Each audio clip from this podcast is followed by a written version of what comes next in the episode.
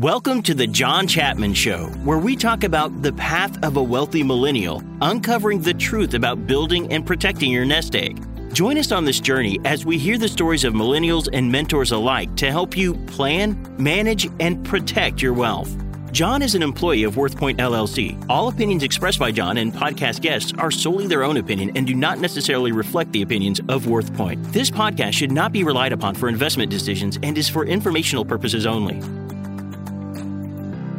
Are you a second or third generation family member working in a family business with a desire to one day take over the operation?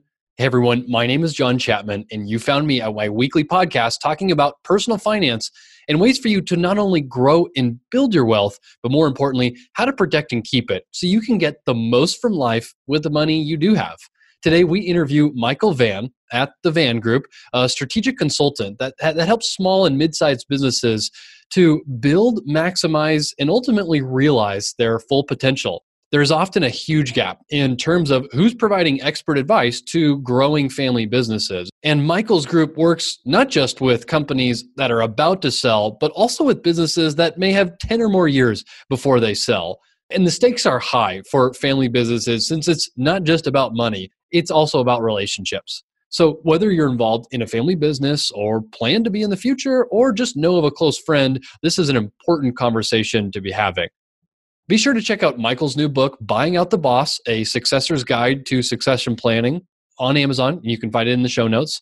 And before we continue, make sure to subscribe, leave a comment and a rating, and you can reach out to me directly at thejohnchapmanshow@gmail.com or find me on LinkedIn. And with that, let's dive into today's episode.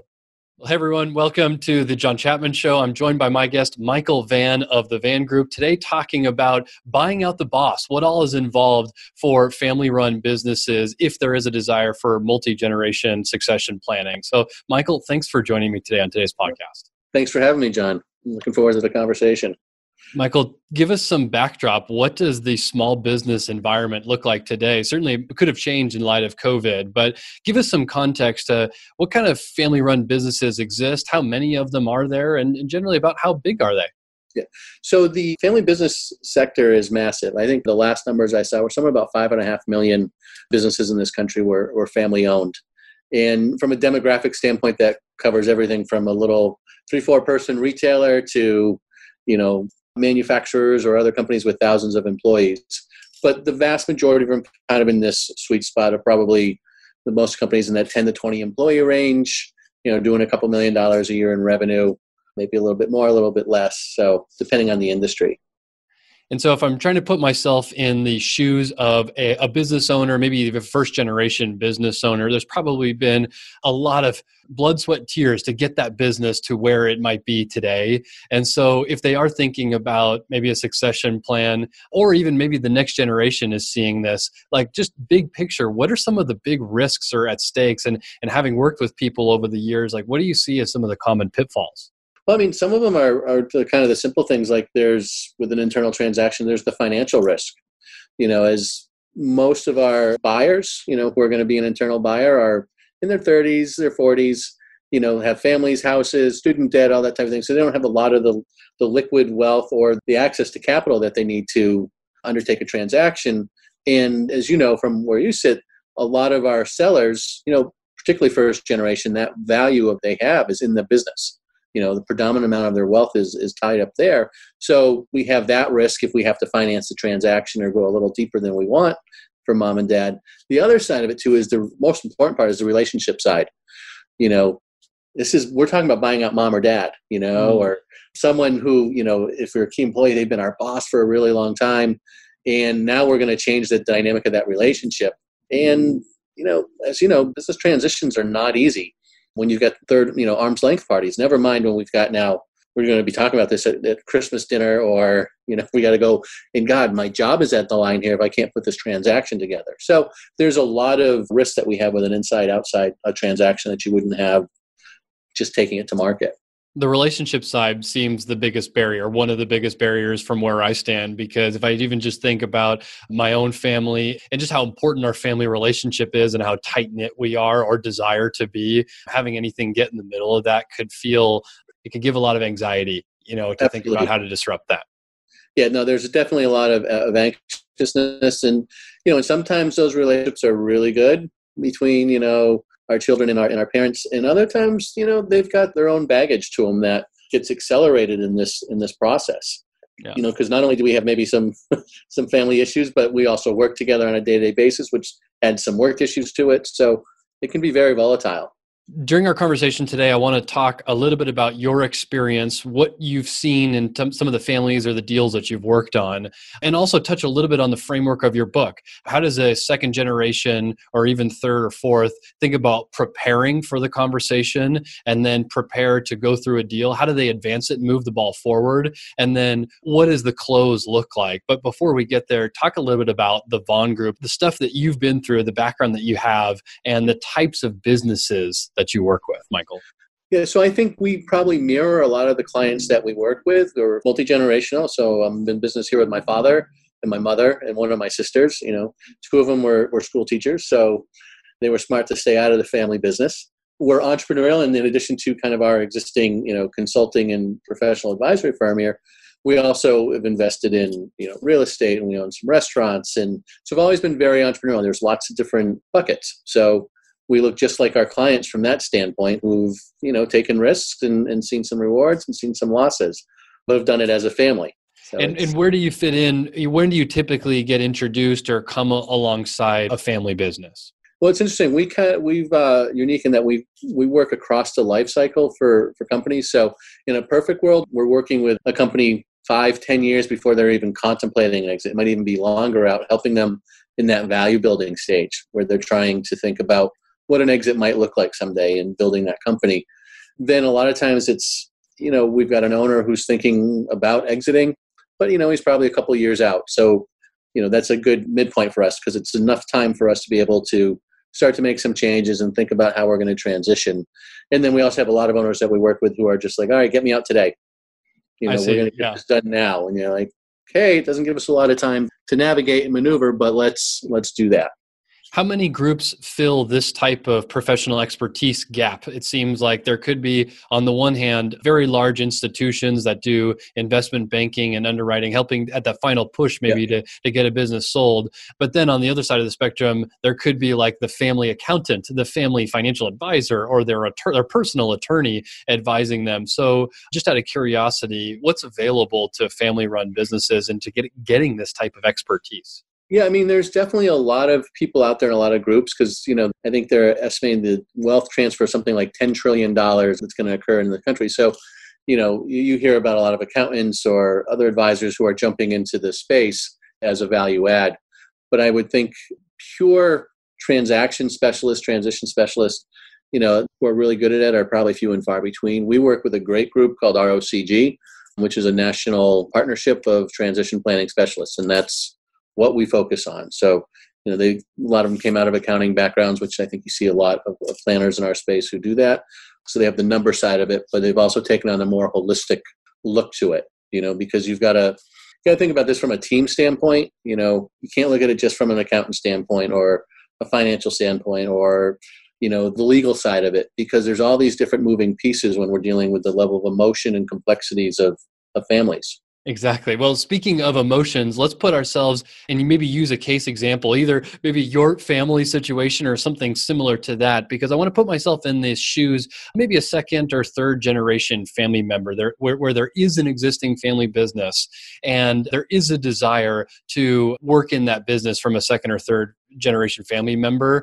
And maybe some of these conversations have already been had, but let's just start from the get-go. How do we come together? Maybe the second generation is looking at this as exciting. The first generation is looking at this like, this is my baby and this needs to be handled with a lot of TLC. So how do you recommend families get connected for some of these initial conversations? You know, it's kind of an interesting dynamic because it's like a chess game, right?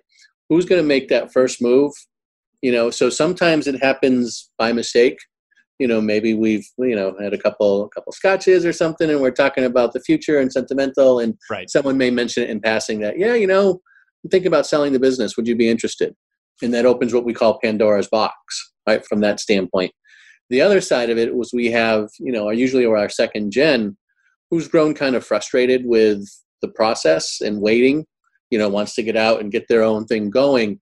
So they're going to be inclined to start the conversation, which, poses its own set of risks. And they need to be prepared for that, which means if you're going to open up that door, you got to be prepared to walk through it as to, do you know what you're getting yourself into? Because it's not all, roses and caviar dreams, as they say. Yeah, exactly. So tell me about who is tasked with bearing this responsibility to have maybe the conversations, or just to take it one step further. Once Pandora's box starts to get open, it seems like there's some, and I guess it could change, but there's some responsibility had to help continue on conversation. So is that what your group specifically would do? Or is that family members? Like, how do people take one mini step past Pandora's box? When we get engaged, it's usually because both sides have figured out they need some help. Right? That they have this relationship, or they're not really sure how to get the financials components together, how to structure. So they go, all right, let's bring in an advisor to help us with it. And that's usually where we get the call. And in those situations, a lot of times we're engaged to represent the transaction, not mom and dad, and not, Bob and Sally who are going to buy the company. It's help us figure out how to put this deal together because we want it to happen. In other circumstances, we get engaged to represent one side or the other because, maybe our potential seller, first gen, has said, all right, well, I'll do this, but you better go find some people to work for, on your behalf. I've got my advisors here, so now you need someone on your team who's going to help guide you. I know of situations with friends that are part of family businesses, and as they grow up and get married, now spouses are involved, maybe they start having kids, and their kids' future is involved. So it seems like there's a lot of competing interests in some of these conversations with the second or third generation. So what are some of the suggestions to help people just get out into the open that they have these competing demands, or deal with maybe some people's fear, other people's greed? In this prepare phase, how do you match up all of just the competing desires? And there are a lot of them, but it's really about the transparency, and I think you mentioned a great one as well. We've got spouses, or we've got kids, and maybe I don't really like your spouse. Maybe I'm concerned about the stability of that marriage. So if you're concerned about those things, you, as the parent, you need to bring that up and say, I'd love to sell you the business, but these are my concerns. I don't want to see the business end up in your spouse's hands because I'm not comfortable that your marriage is going to survive. Really hard conversations to have. But again, if I'm the parent and I'm going to sell the company and I'm going to finance a piece of that, I need to know that there's stability there. So we've actually seen those conversations. We had one where it was getting right down to the deadline to sign, and little marital issue blew up in the buyer's marriage, and everything went put on hold, to see how is this going to shake out. And to this day, it hasn't come back those terms because there is that fear, that risk of, yikes, we could be in a really bad situation, and now this asset is going to be in jeopardy. Something else I'm thinking about just as a potential challenge is sharing the workload. Maybe a few family members feel like they're really carrying it on their back. They're working long hours. They're just giving it everything they've got. But there are other family members that are involved from an ownership standpoint that don't appear to be working as hard on it. What do some families do to reconcile the imbalances of work versus ownership? So that one is really hard because there are some inherent biases in parents about fairness. The fairness doctrine of, well, we're going to give every child 20% of the business. Okay, well, that one doesn't work in the business. And this one really doesn't do anything with the business because they're a waste of time, but this one is busting their, butt and doing everything, growing the business. They should get the business. So dealing with the fairness doctrine is challenging. We have to sit down with mom and dad and say, there are other assets. The business has to be treated like a business.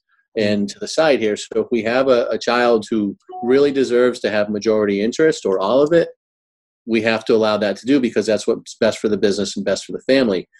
Use other assets. There's going to be real estate maybe, the business. So use that. Use cash that's going to come from the proceeds. Provide a different avenue to make it fair. But you're going to just create a tremendous amount of resentment among those children if there's not equal lifting on the business. Yeah, I'm sure that's a lot of difficult conversations can exist there. Let's take it one step further. Once Pandora's box been open, people are having conversations. It seems like there's a little bit momentum. Talk about what's all involved in that next phase, advancing the ball forward. How do people set expectations? How do people talk about timelines? What are some of the things that family businesses need to be thinking about? So a little bit of it is just some back and forth about being clear what you're looking for on both sides. You know, if you're going to be the buyer, you know, and you got to have those conversations in advance with your spouse as to this is what it's going to take. This is, you know, what we're going to put at risk, and it's going to be more money than we have. So let's put that out there. So let's lay out for mom and dad what we can do from a financial standpoint to participate in this deal. You know, be very upfront with that. And for mom and dad who are exiting, they also need to be very candid as to what they're willing to do on the business. We've seen situations where you think this is your child and you're charging him a premium. You're taking every last nickel out of it in the deal. And others we've seen who've been very, very generous about ensuring that transition. So you have to make sure that there's transparency as to why are you doing what you're doing and the benefit of it. So it all starts with just being transparent about what you're looking for, establishing those expectations early, because you don't want to get down the road and still be like, well, what are they looking for? You know, we're going to do a valuation as part of the process, but the valuation is not a hard and fast number. It is a guideline. You know, this is a basis that we're going to use for our discussion, but it might cost you a lot more money than that, but you're going to pay for it over 20 years, or you might not get as much money, but you know, you've helped your children with it. So let's think about how this works in the context of what you both need.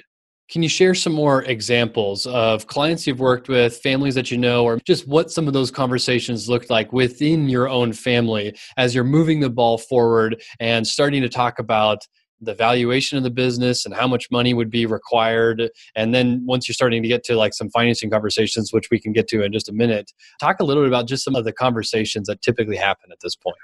Some of the conversations are very blunt about marital circumstances, as an example. So one of our clients, you know, there was a stepmother involved. There was not a good relationship, and you know, had to have some real candid conversations about not wanting a situation where she was going to be ended up in any potential way to be a partner. You know, challenging conversation to have. So you have those types, or you know, going back to I've got cousins or brothers or sisters in the business. This is what I'm going to do, and being again that transparency and clear about, when I take over the business, this is my plan. And I think it's important for that next gen, if you're looking at that, think about the business in those contexts when you have this conversation. What are you going to do differently? You know, how are you going to change the business? What is your vision? You know, so almost do that strategic plan for the business before you even get to the Pandora's box conversation, if you can, because you got to keep that in mind. Let's talk about financing this purchase of the business. So for the second or third generation that's wanting to buy out, mom and dad or grandparents, what are just some of the common mechanisms for helping to finance these types of deals? One of the, you know, very common ones is employment agreements. You know, so we're going to keep mom and dad on payroll for 10 years or 20 years, and they're going to get money. Oh, they own the real estate. Okay, we're going to increase the rent. Geez, you know, we're Patriots fans out here, so maybe dad's got Patriot tickets that run through the business. Great. We'll continue to pay for that. You know, so some of those are the non-traditional things you might see that help ease the transition on a sale price and lower that number. Other things, you know, you might see is, you know, a seller note with very, you know, favorable terms, or just low cash gifts. Gifting is obviously, you know, very valuable as well. We're going to start to gift you shares and get you into the business. So it seems like one of the big differences then would be versus selling it to some third party, either being bought by a larger enterprise or just selling to, you know, a competitor or something like that, where it would be maybe more of a traditional M&A where a large amount of cash and or stock is being given at like one given time. That just seems like, correct me if I'm wrong here, maybe walk us through this, that the transition of buying out the boss, the second generation, what that implies is little to no money down, but then just paying out mom and dad for a long period of time. So I guess what are the pros and cons if you think about it from each perspective? A large upfront cash buyout versus a multi-year long tradition of continuing to get income. You know, the benefit is obviously cash is cash. You can put it in the bank. You don't have to worry. It's not at risk anymore. So for mom and dad, that, you know, allows you to sleep at night. They're not tied to the business anymore. There's, you know, as you know, for a seller, not having control of the business yet still having your financial future tied to the business, you know, is a, that could be a tough pill to swallow, right? It could be a very tough pill to swallow. But what that does allow for you, and every seller is different, it provides an annuity, you know, because yeah, I can get a chunk of money up front, but with this way, maybe I can get a little bit of money up front, but then I've got this nice annuity of cash flow that's coming in, and I've got expenses that I don't need to worry about, you know, so I don't have to tap that investment that I've got to live, and I don't have to worry about it as much as, you know, if the market goes down 10% or what happens. So I've built a model where I've got a little bit more diversification in that, and I'm helping my children. You know, we do try to get, you know, a bank to finance some of the transaction if we can. You know, a lot of it's going to depend on what that balance sheet looks like for the company. You know, if it's already leveraged, it's harder. If there's plenty of room and we can afford the cash flow, then why not? Let's go get mom and dad some money. What we often see done too is we might have seller financing in the early stages, but have a balloon payment, you know, so let's say we're going to say it's a 5-year note, but we're going to amortize it over 10 years and you're going to buy us out and go to the bank and get it refied then. By then you've shown, you know, you've built the balance sheet, you've shown your ability to run the company, it's larger, it shouldn't be an issue to do. That makes me think, how realistic is it to give the second generation, you know, buying out mom and dad, some type of trial run, or how is that even available? So, you know, just to ensure before actually money is exchanged, you know, because the second generation might have new ideas about the vision they want to take the company, or getting up to speed with having expertise or the right contacts in the industry. So like, over what time period does a trial period potentially happen? You know, in an ideal situation, that second gen has been probably running the company for a few years.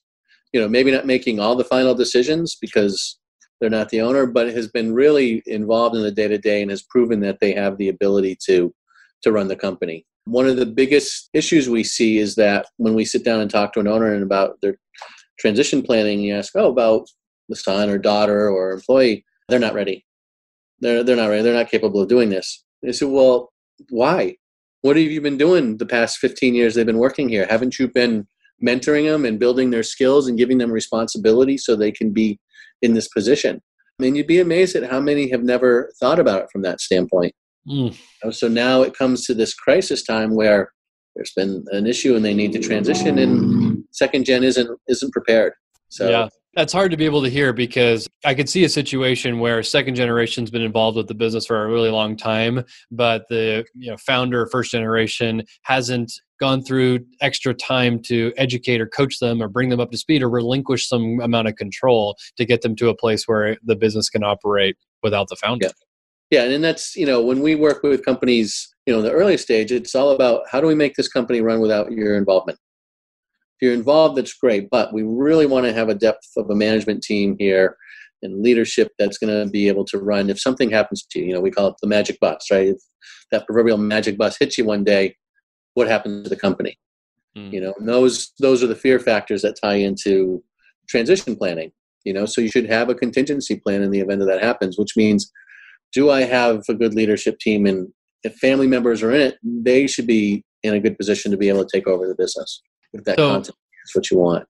Another scenario I'm thinking about is second generation going through all of this process, having worked in the business maybe for years, and even the trend, maybe the deal is closed and they're continuing to finance it, but then something happens, life changes, and second generation says, I want out. I want to sell this. I want to close it down. Have you seen scenarios where there's just been a change of heart after a deal is closed or about to close? I haven't seen a change of heart, but we've certainly seen changing life circumstances that have impacted that, you know, where we had one recently where, you know, parent had to come back in to run the company for a period of time, you know, due to an illness. That certainly wasn't expected, but it happens, you know. So those scenarios do happen. And as a second, you know, that first gen, that can be one of the scary things too of a transaction internally is, I've got my financing here. I'm, you know, my children here. I'm going to have to jump back into this business, which is the last thing I want to do in my retirement years. So it's another risk, but we've certainly seen that happen. On a sales standpoint, you know, we haven't seen a lot of sales happen, you know, by second gen, you know, within the first few years, but they do occur at some point, and as long as mom and dad get paid out, they're happy. I guess so. Another question in regards to the emotional side of this, what else needs to be done to maintain the relational stability between, you know, first generation, second generation? You know, in a silly way, I'm thinking about a family retreat and doing a ropes course and, you know, team exercises, but what needs to take place to something to that extent to ensure that there is relational stability? I mean, I think a lot of it comes down to, and it's going to sound as basic as it can, but good, solid communication. You know, if you have, you know, same page meetings, you know, once a week or every couple of weeks as to this is what we're working on, this is where the business is.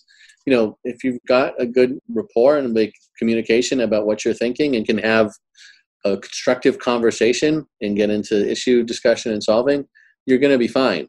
It's like everything else in life. Relationships come down to good communication. So it's important that you establish that. One of the things that we've seen and reason we get engaged is we have first and second gen who have good relationships, and they don't want this process to damage that. So we get to come in and get to be, you know, sometimes we're the bad guy, sometimes we're the good guy, depending on what role we need to do. But the importance is to preserve that relationship. Yeah. Because we are still family at the end of the day. And, you know, we want to see our grandchildren and we want to see our mom and dad and be able to do those things that we've always done. Michael, this is a really important conversation to be having, talking about buying out the boss, what's involved in succession planning for family-run businesses. Is there anything else that we haven't yet covered that you think is important to share with the listeners? And we've got a whole book full of stuff. I mean, I think, you know, when we're talking specifically from the second generation standpoint, and I can't emphasize enough is to understand what you're going to do with this business once you have it. You know, be smart about the steps you're going to take. You know so much about the business because you grew up in it, and there can be a tendency to overreact on certain things. You're going to deal with a lot of legacy costs of things that mom and dad did that maybe you didn't know about or didn't want to deal with. So I think the key is to really have a good, solid plan of what you're going to do after you get through this. The other thing too, I think, is when you go into this conversation, build yourself a really good team of advisors, right? Because you don't want to get bullied. I mean, not that anyone ever intends to bully their children, but it does happen. And know what your walkaway points are. You know, that's really, really important because we can get so obsessed with getting the deal done because we've had this vision of what's going to happen that we give away too much. Yeah. So as much as it's family, you still got to treat it like a business transaction and know when to walk away.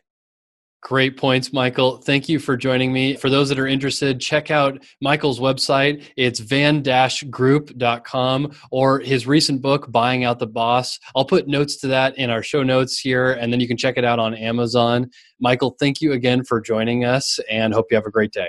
Thanks, John. It was a pleasure. Thanks for tuning in to The John Chapman Show. Be sure to subscribe on iTunes, Stitcher, or Spotify. We encourage your questions, comments, and feedback. For additional information, check out thejohnchapmanshow.com or look for John on LinkedIn and Twitter. See you next week.